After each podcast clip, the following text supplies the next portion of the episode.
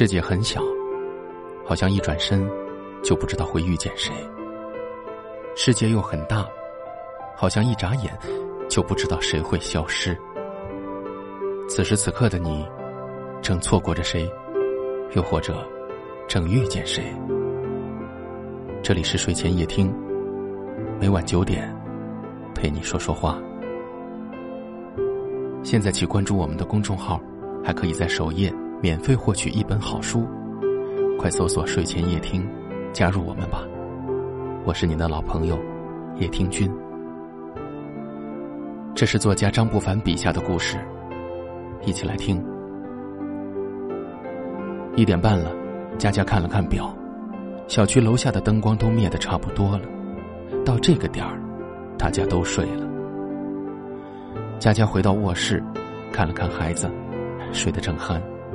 又给老公打了一个电话，还是无人接听。他会不会出事了？他难道和别的女人出去鬼混了？他临时要出差。结果第二天，丈夫一身酒气躺在沙发上，衣衫不整，神志不清。她拍醒丈夫，怒不可遏的质问道：“你昨天晚上干嘛去了？彻夜不归？”丈夫说。昨晚有一个酒局，一直喝到凌晨。你就不会打个电话吗？你知不知道我有多着急？老公不耐烦道：“我喝的不省人事，没顾上了。再说，不就是一次彻夜不归吗？又不是什么大事，你就不能大气一点吗？”佳佳想了一下，算了，一次彻夜未归而已。语气瞬间柔软下来。你想吃什么？我去给你做。你彻夜未归，没有通知，最后变成了我不够大气。今天晚上我不想讲出轨的老故事，我想说的是，是什么让婚姻中的人一步一步变得混蛋？心理学家武志红问：你有没有诱使别人对你更坏一点？一次彻夜未归，选择了原谅，招来的是反复的彻夜未归。是的。他们在变得越来越坏，同样的行为变得越来越肆无忌惮。为什么会这样？像无端彻夜未归这种事情，事情虽然不大，但是很能反映一个人对于婚姻的责任感。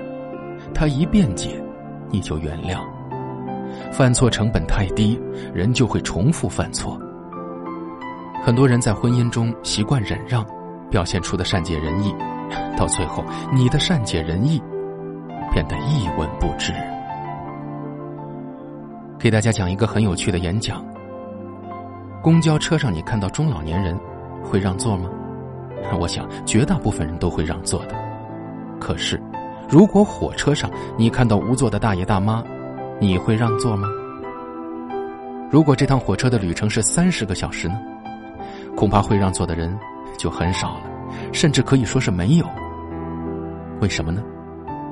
公交车让座最多站一两个小时就到了，可是火车上一旦让座，可能几天几夜都得站着。